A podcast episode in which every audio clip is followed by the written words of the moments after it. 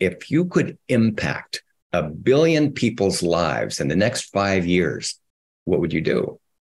And it, it stunned me. I had never let myself consider that depth of a question before. And almost immediately it came to me, well, we'll just solve this issue of mercury. We'll we'll find a way because obviously we have the technology to do virtually anything and we have the funding. It's amazing funds that are flowing now. And what we need really is just the will. So I said, I'm, I'm doing that. And I took that on and, and started mercury free mining in 2017 went public went through the, the hero x platform that also is a part of uh, i think the x prize foundation's uh, kind of a branch of that and announced that we mercury free mining was going to raise a million dollar prize to fund the most effective technology that could be discovered and we launched into that it was like I don't know where to go from here. I've been a bench jeweler, but there's something that can happen just out of one's commitment, one's vision, one's and and just sharing that possibility. You're listening to Catalyst Talks, conversations with change agents, outliers, superheroes, and truly conscious leaders modeling what it is to be an unstoppable force for good and truth in this world. What lit these catalysts on fire to do their work, and what nuggets of wisdom can they share with a world literally on fire? I'm your host, Stephanie Trager. I'm a transformational catalyst and life coach to maverick change agents in business, leadership, and life. On this podcast, I wear an eclectic mix of hats, including Earthkeeper, Wayfinder, Truth Teller, coach, lawyer, business, and impact strategist. My intention is holding space for higher purpose, peak wellness, soul mastery, and deeper impact so we can live in harmony with ourselves, each other, and nature. Please subscribe to the podcast wherever you listen. If you love it, please share and spread the word. We're on YouTube and all the podcast platforms. See the show notes on catalysttalks.com for links and enjoy this episode. Hello, everyone, and welcome back to Catalyst Talks. Toby, it's great to have you here. Thank you for joining us today. You are so welcome. It's my my pleasure, my honor, my delight. Thank you, mm-hmm. Stephanie. Yeah. So, Toby, you're a designer, a goldsmith for over 50 years, right? And in 2017, you founded Mercury Free Mining to support small scale artisanal gold miners to create healthy lives and livelihoods without the use of toxic mercury. And it's really an honor to be with you because your your tenacity, your passion, you inspire me, and I know we're going to inspire all listeners. And that's just my dog shaking off because he's like, "Yeah, I'm ready to." so, my goal with this podcast and with with sharing people like you with our audience is to inspire others to catalyze change and at scale just like you're doing. So i had the immense gift to support you in our work together early in the early stages of mercury mining. And yeah it's just been really mind-blowing to witness how far you've taken this journey and how many like far-reaching tentacles just this one mission is actually helping to solve. So let's start with a little bit of backstory. So over our time together, people are going to get to know who you are, what problem you're solving, and how you came to do it. So tell us a little bit about gold mining in general, mercury. Imagine somebody knows nothing about mercury and mining. Perfect. Really great, Stephanie. So, yeah, back in 2004, I ran across a website called No Dirty Gold. And it was shocking to me. I mean, I kind of, on some level, knew that mining is not the cleanest activity, but being a jeweler goldsmith, it was easy to kind of slough it off. It was like, okay, that's not the best, but you know, there's problems everywhere in the world. But then it occurred to me when I really got into it on this website and found out how nasty it was the amount of mercury pollution, the amount of overburden, tons and tons, hundreds of tons of rock and dirt are moved every every time to get an ounce of gold. It is uh, it's it was shocking. And i said i, I can't make jewelry. I cannot continue to make jewelry if in fact unless i could make some sort of significant difference in the impact of mining practices unless I could be a contribution at the same time I was using these metals and gems, then I couldn't do it. Mm-hmm. And uh, I had a, a, realization one morning, fly fishing in a coastal stream, that it just, uh, it, I, I, live in Oregon and it's uh, just, it's beautiful. And I'm surrounded by I- incredible nature and, uh, and it's, it was, I, I can't do this.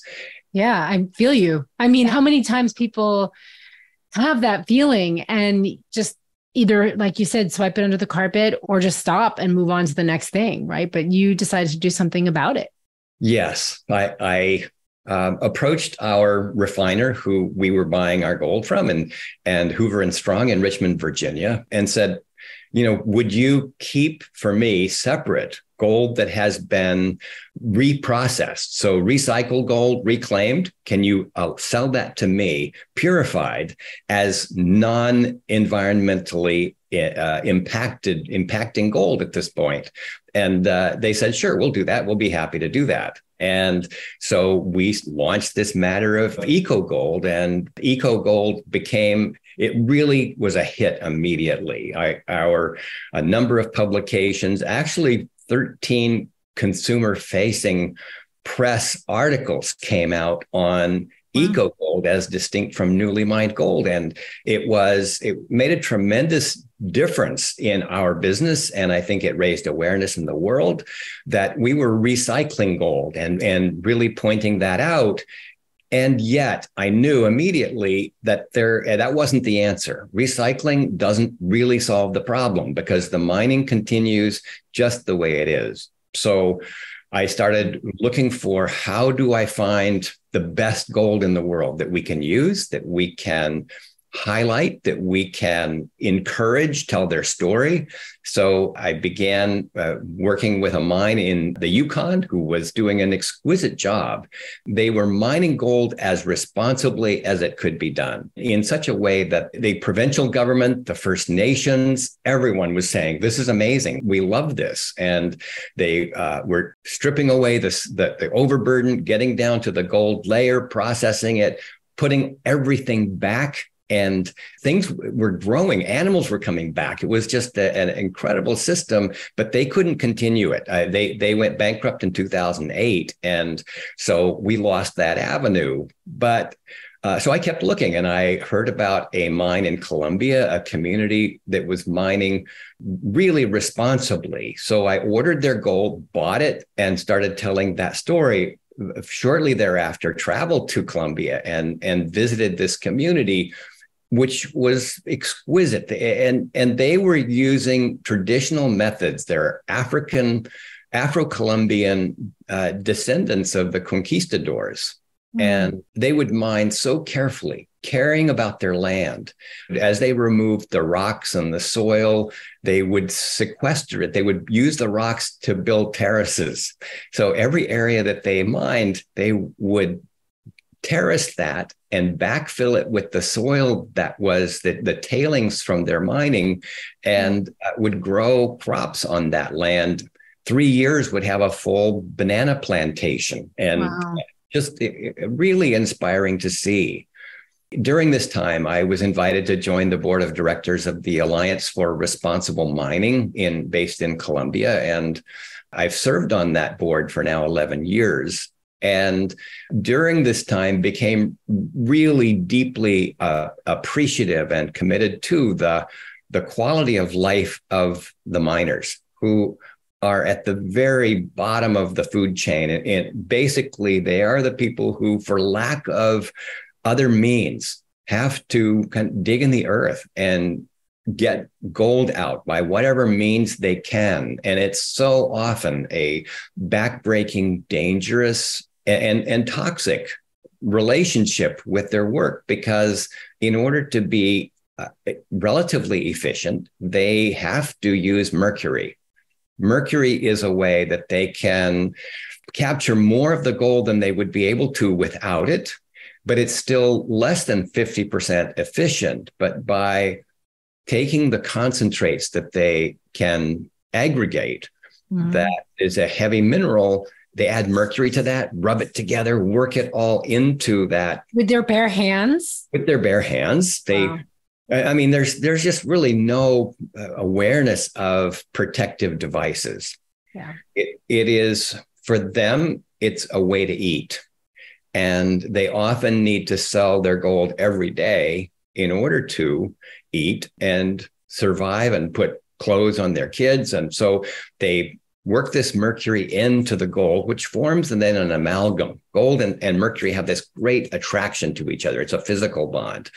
And they, uh, so it, everything else gets washed away. But the gold and the mercury form a kind of a putty like amalgam that, in order to separate the mercury, they heat it to evaporate the mercury from the gold, leaving behind this sponge of gold, um, kind of really porous as the mercury has evaporated. But then that mercury goes into the atmosphere, the water supply, their clothes, their food, their communities. It is an increasing problem in the world as more and more people turn to gold mining and they don't have the means to bring in this infrastructure of technology and other safer means of mining. So it's uh, it's just really a, a tragedy that about 20 million people in the world have to use mercury. Wow. All around the world. And basically, the global south, gold exists around the world, but in many other cases, they have enough infrastructure that they don't need to use mercury.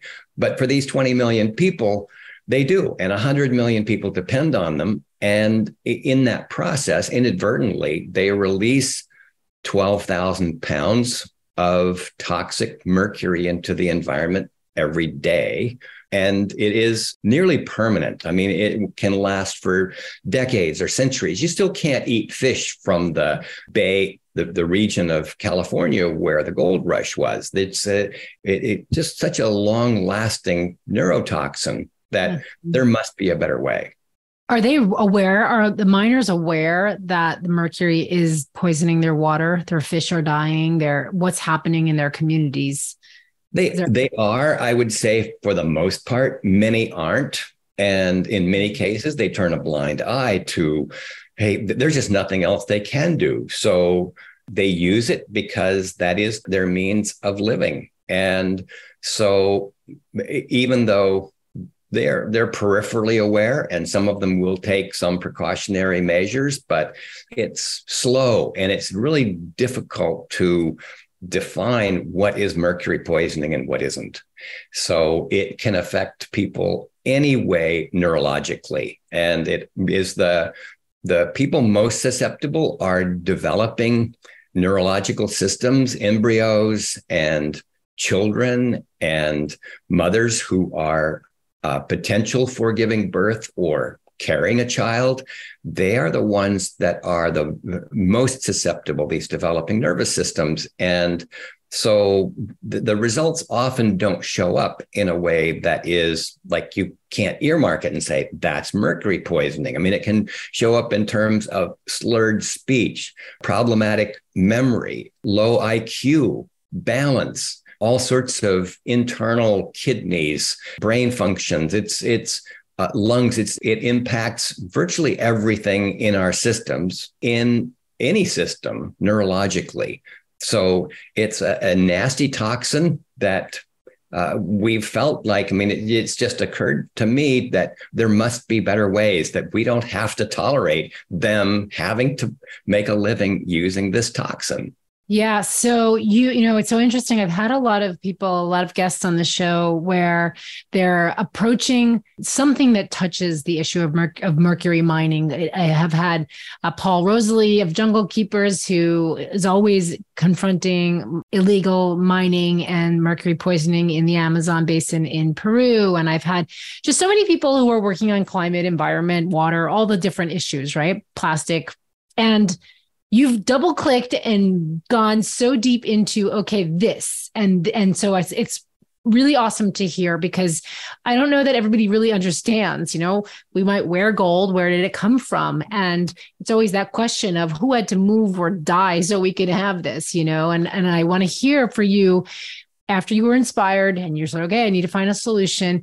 What were the steps that you took? What take us back to that beginning where you're like, okay, I have to do something more.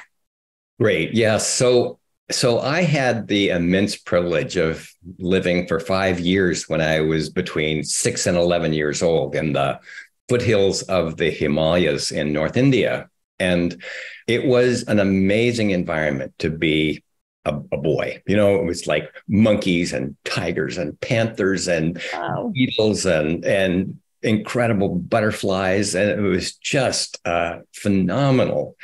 And that appreciation, that being moved by the incredible world that we live in, the people, the Garhwali people who live in that region, were are animists and they celebrate life and they they relate to kind of fairies and it's just like they love their nature their world and as poor as can be you know as poor as you'll ever mm-hmm. encounter but generous of spirit so appreciative and friendly and and happy and dancing. And you know it's like it was like when i came back to the us at 11 years old i was shocked and i did not want to stay. Mm. my, my parents were medical missionaries and my we were going to go back. My dad took another position as a physician and we never returned until some years later when i took my family back. But the contrast i guess it, it occurred for me like this is the way life can be and, and should be mm-hmm. in, in, many ways happy free generous playful beautiful diverse so making jewelry and the realization that the way we're doing it doesn't work and there has to be something done. So over the years, I considered what can be done? What can I do? This recycle, this trying to find the best possible gold that we could buy and sell and tell those miners stories.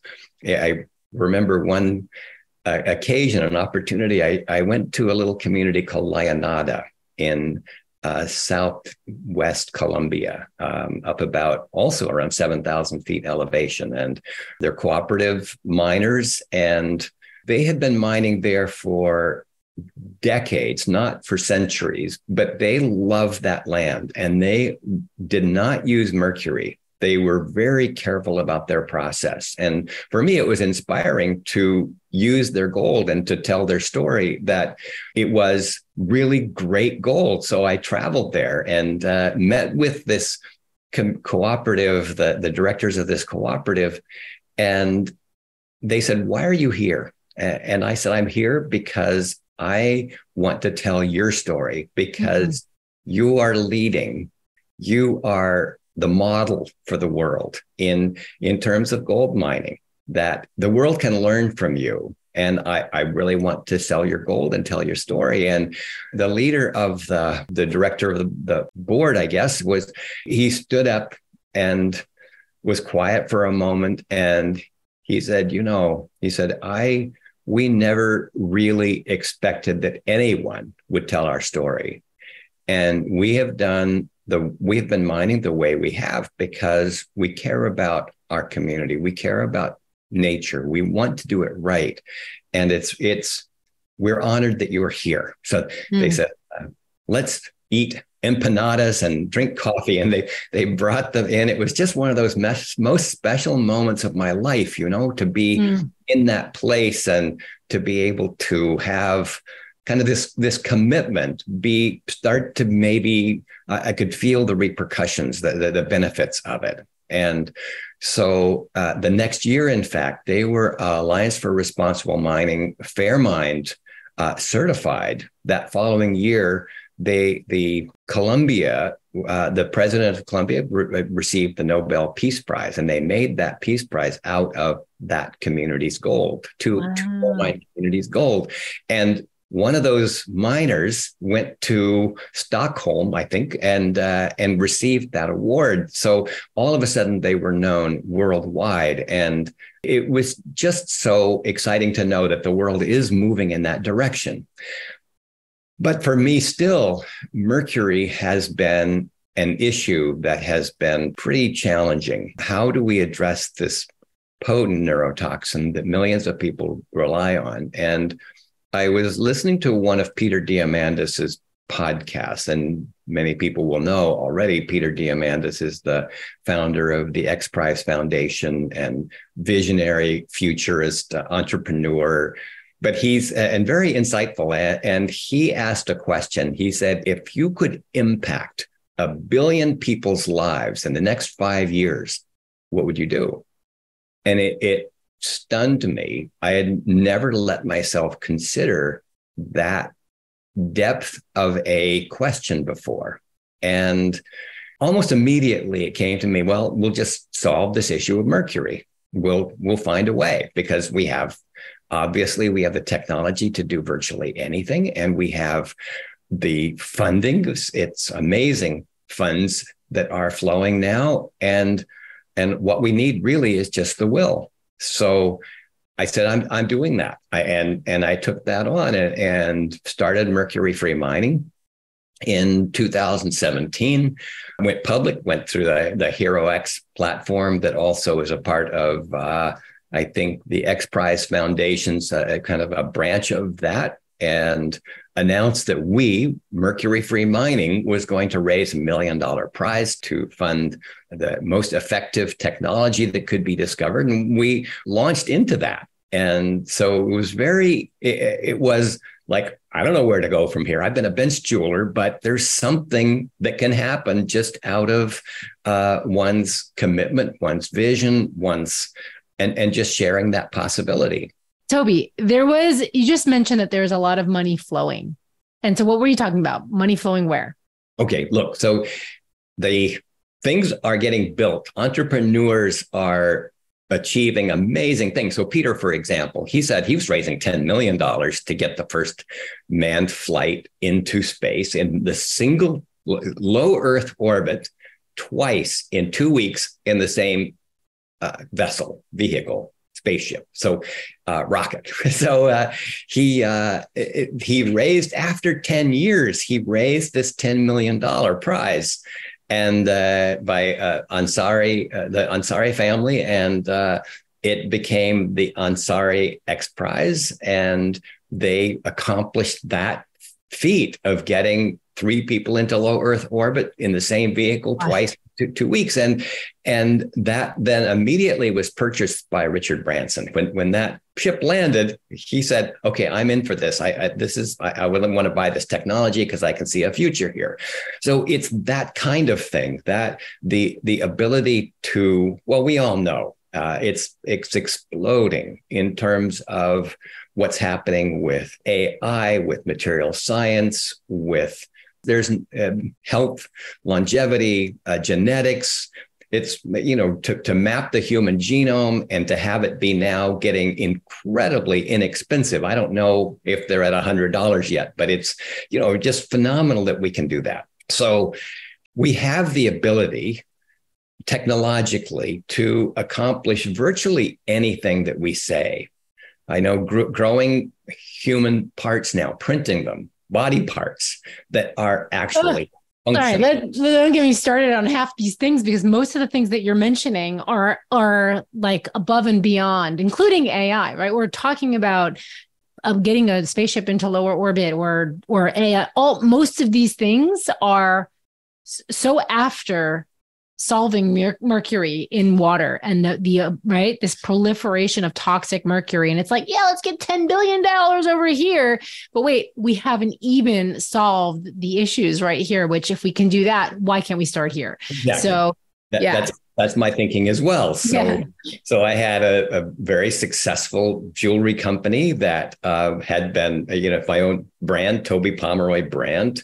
But when I started to get into it, and and really all of the avenues, all of the people that I needed to speak with, and ways to approach this, I said I can't make jewelry now. I, I, mean, this is this is my life. This is what I'm doing. So mm-hmm. I took that on really fully and uh, sold my business and have been then devoted since we formed a nonprofit. Really, at, at your inspiring me to actually form a nonprofit out of it in 2019, we got our 501c3 rating and have been. Uh, we put together an extraordinary board uh, primarily within the jewelry industry and began building this nonprofit with a focus on we can do this. And we need to do, we need the fundamentally our access to raising the funds, raising awareness, and taking on this issue would be I saw it as being best through the jewelry industry. So we've got an, an industry that is a lot of committed, concerned people and uh, a fair amount of backing in terms of financial means and and certainly a direct affiliation with gold and mining and how all that is done. I mean the jewelry industry buys more than half the world's gold and 20% of all of the world's gold is mined by artisanal and small scale gold miners who use mercury. And so the jewelry industry is 20% of our gold is has been mined by mercury and it's something that we have been I would say basically unaware of. I mean and and maybe in some ways conveniently unaware, but that it is when I started telling uh, the the industry about this issue, virtually no one knew. I, it was almost it was completely, almost completely unknown that mercury was in our gold supply chain. And it still is. There's a, there are, I don't know what I would say. Maybe we are at 50% awareness in the industry, but still a, a lot don't know. So it has seemed to be kind of a, a natural fit that that we can as an industry we can take this on and accomplish amazing things both from the fact of alleviating mercury but at the same time supporting miners and benefiting our companies, our industry by doing the right thing, by being known for a stand up industry that's courageous, that says, Hey, I know the world doesn't know this yet, but, but we are taking on this issue of mercury, this kind of black eye in, in our supply chain. We know that, that blood diamonds has been a huge issue and be- became really dramatically well dramatized and so the world became aware of it and that we have per, probably a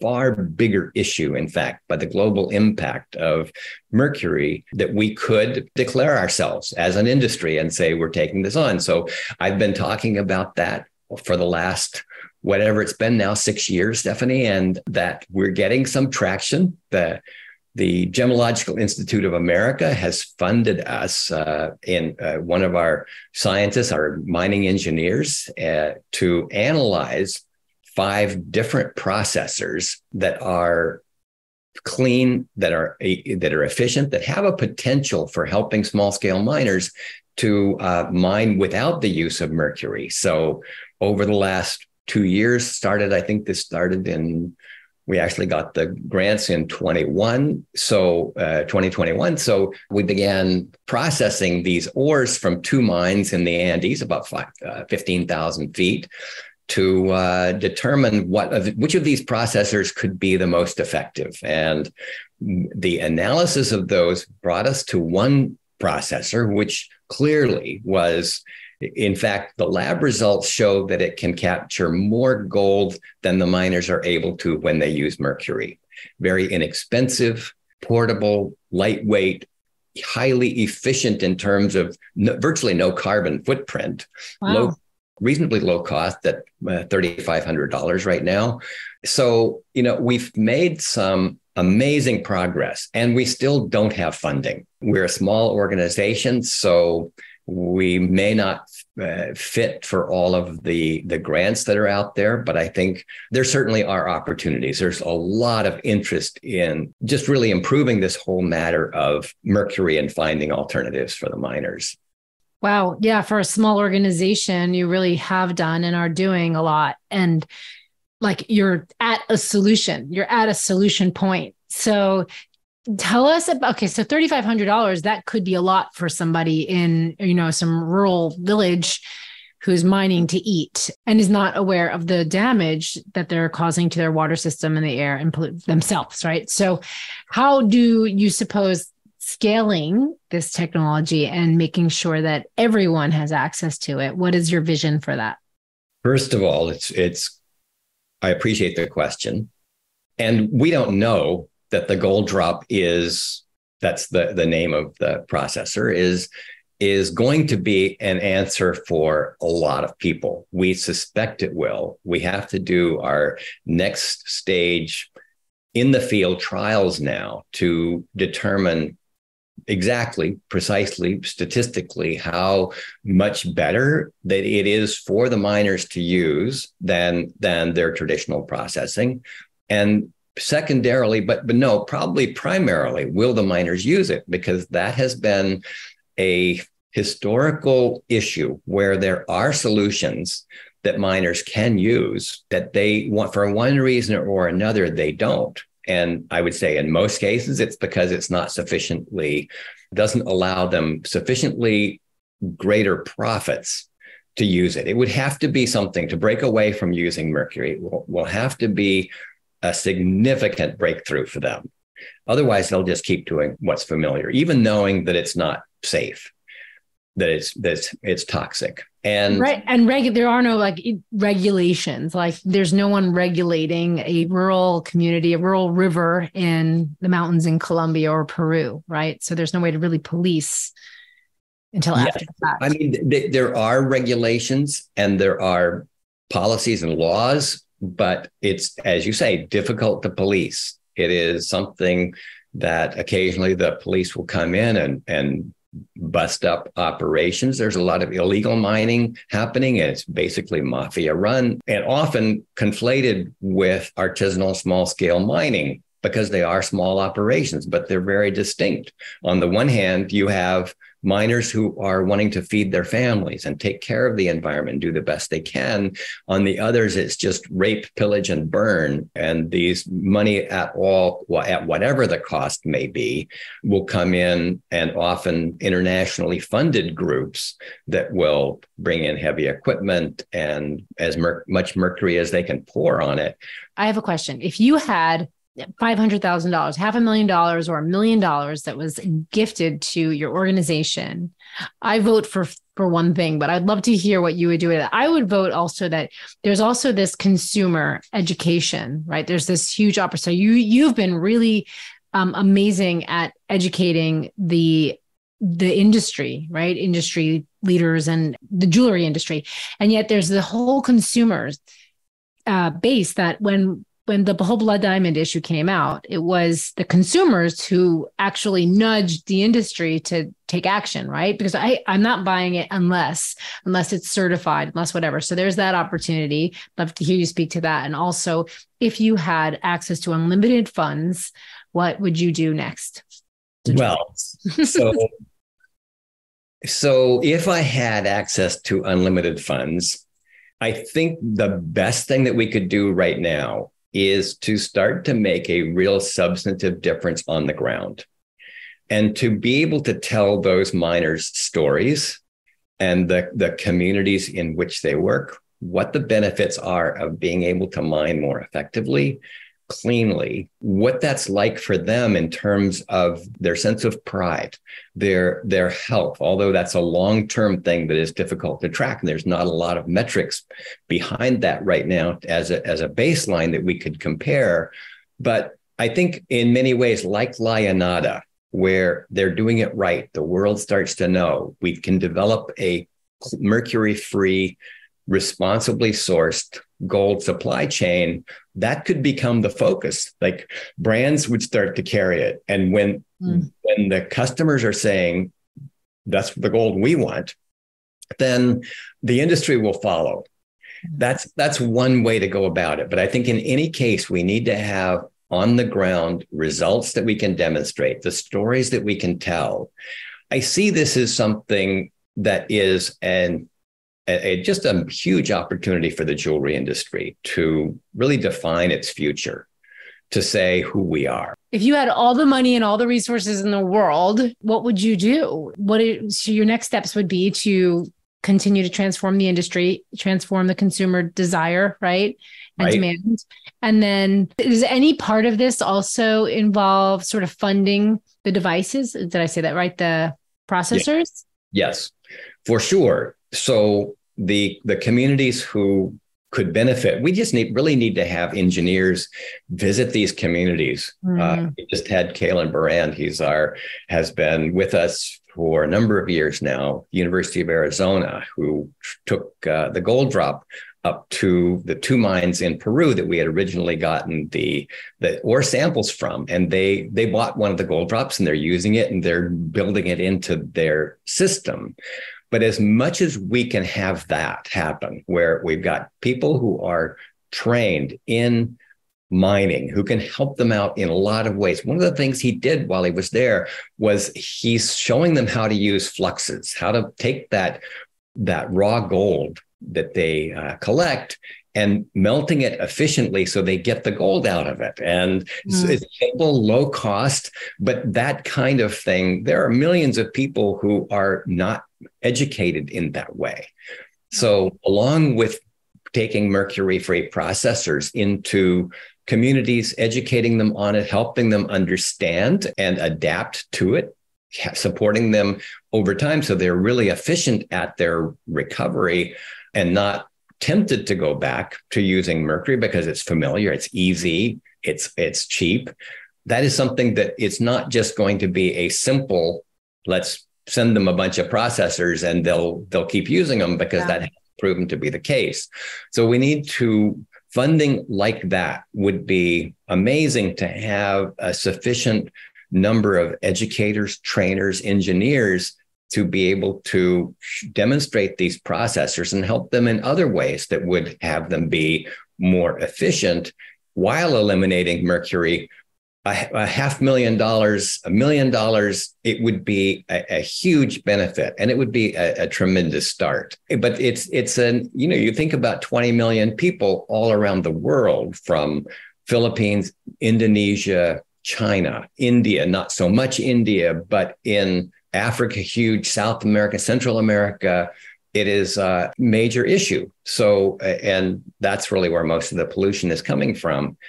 But I think having our I, will come back to the industry, but it is it, it's just an amazing story we can all tell. Having it be something that we are taking on an issue that is is solvable. We've demonstrated time and again that anything that we want to solve, we can. Yeah, that's beautiful, Toby. And it's if everyone began to follow in your footsteps, and um, the non-negotiable that what we do to move forward is circular, is it's one with nature and that is just such an intellectual exercise until it becomes a felt experience and so thank you for the work that you're doing and for informing and educating us our, our audience and you know, I'd love to hear if there was anything I missed that you want to share. Yeah, is there anything any other piece that you want to share before we spread this to the hearts of millions? Uh, yes.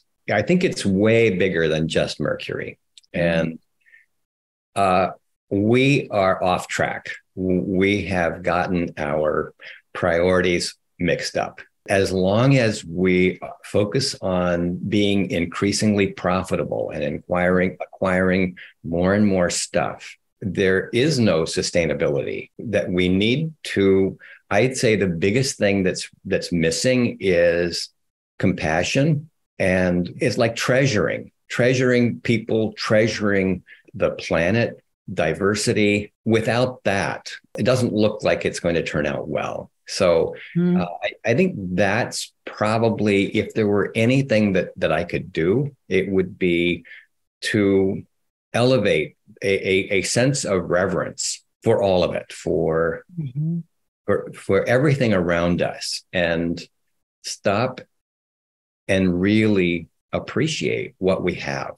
We're squandering it, and I think it's this is our opportunity. And so that's what inspires me about the the possibility of working with people who are passionate, who are committed, who are uh, do have a sense of reverence about their own lives and others' lives. That is, it's a privilege, and um, I am delighted to be on this path with you and your listeners, and so so so many people in the world that uh, we're, we're onto something. And I think it just does take speaking up and, and acting consistent with that, that sense of reverence. I love that that you shared that Toby. It's interesting because, you know, I'm just what's still sitting in my mind is what you were talking about how the X Prize, there was this mission to raise funds to create, you know, a spaceship. There's the, the funds to create things that are so kind of laughable, um, not no disrespect, but some things that are just laughable in the this the big picture of who we are and what we're really here to do. And I'm actually reading a great book, Doughnut Economics. I don't know if you've read that book. It's a really beautiful book. I About, I know of it. Okay, Kate Raworth, and it's really a, just it's just like flipping the whole economic system on its head, saying this is just a story we made up. It's it this is the past. It's not the future story. And if there's um you know a story that we tell about this beautiful, stunning like element that comes out of the ground, you know, then what would that story look like? And what if it's not a supply and demand story? What is it? Mm. And right, if that person didn't need to, you know, the, the the demand for food meet a supply of this thing that's right there, and here's this this tool, Mercury, to help me get it fast so that I could feed my family. Like, if that wasn't the story, what would it be? Yes, and I think it could be Stephanie something akin to this noble metal, this beautiful resilient, if forever metal could represent, can represent, if we approach it that way, love, reverence, mm-hmm.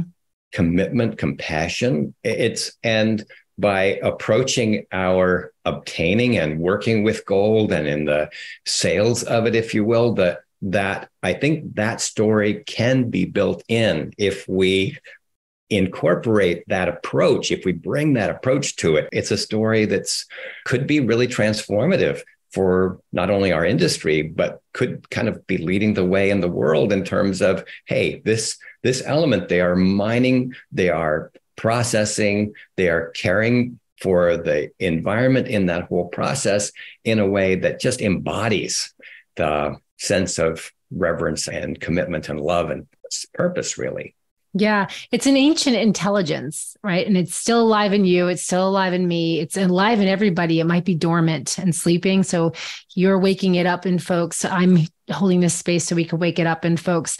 Uh, it's the same as similar thing like iron. I just was reading that someone in Africa, they used to build these totally sustainable ironworks. Like they would create steel. And this was like way before Europeans invented the iron smelter or whatever it is that makes steel.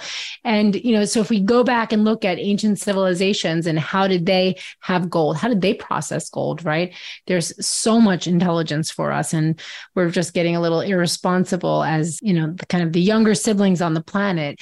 Though I, I just wanted to say, in that honoring of this noble metal, you are like creating the literal gold standard where every other industry has a figurative gold standard. You are the literal gold standard, right? Yes. So, yeah. yeah.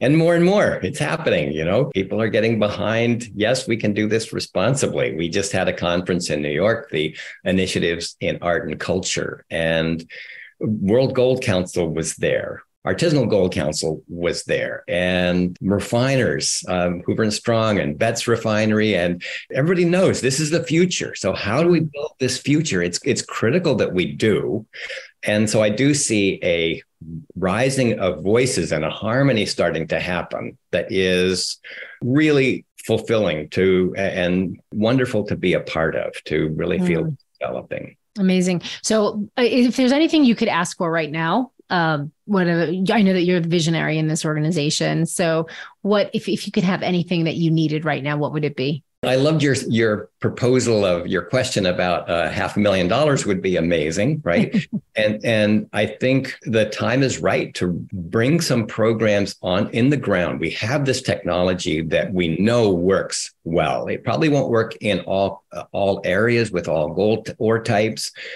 and uh, but it is something that we can point to that may be a significant breakthrough for millions of people you know, I, I, I was saying that this processor is it weighs about 60 pounds, can be carried anywhere.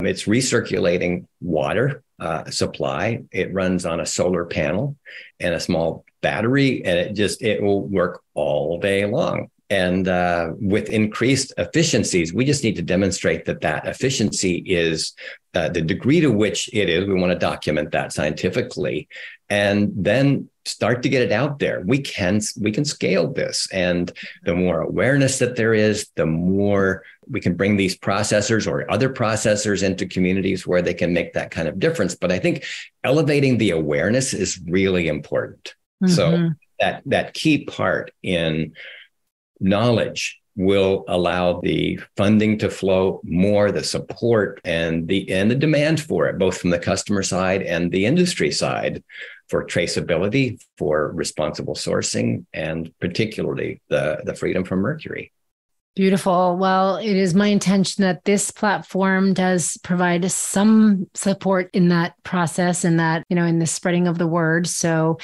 uh, we hope that you are listening and sharing this and making sure that we get Toby's voice and this mission out because it is a tipping point and you are at the tipping point. This could really, really change a lot of lives. And I'm really grateful for you and your work.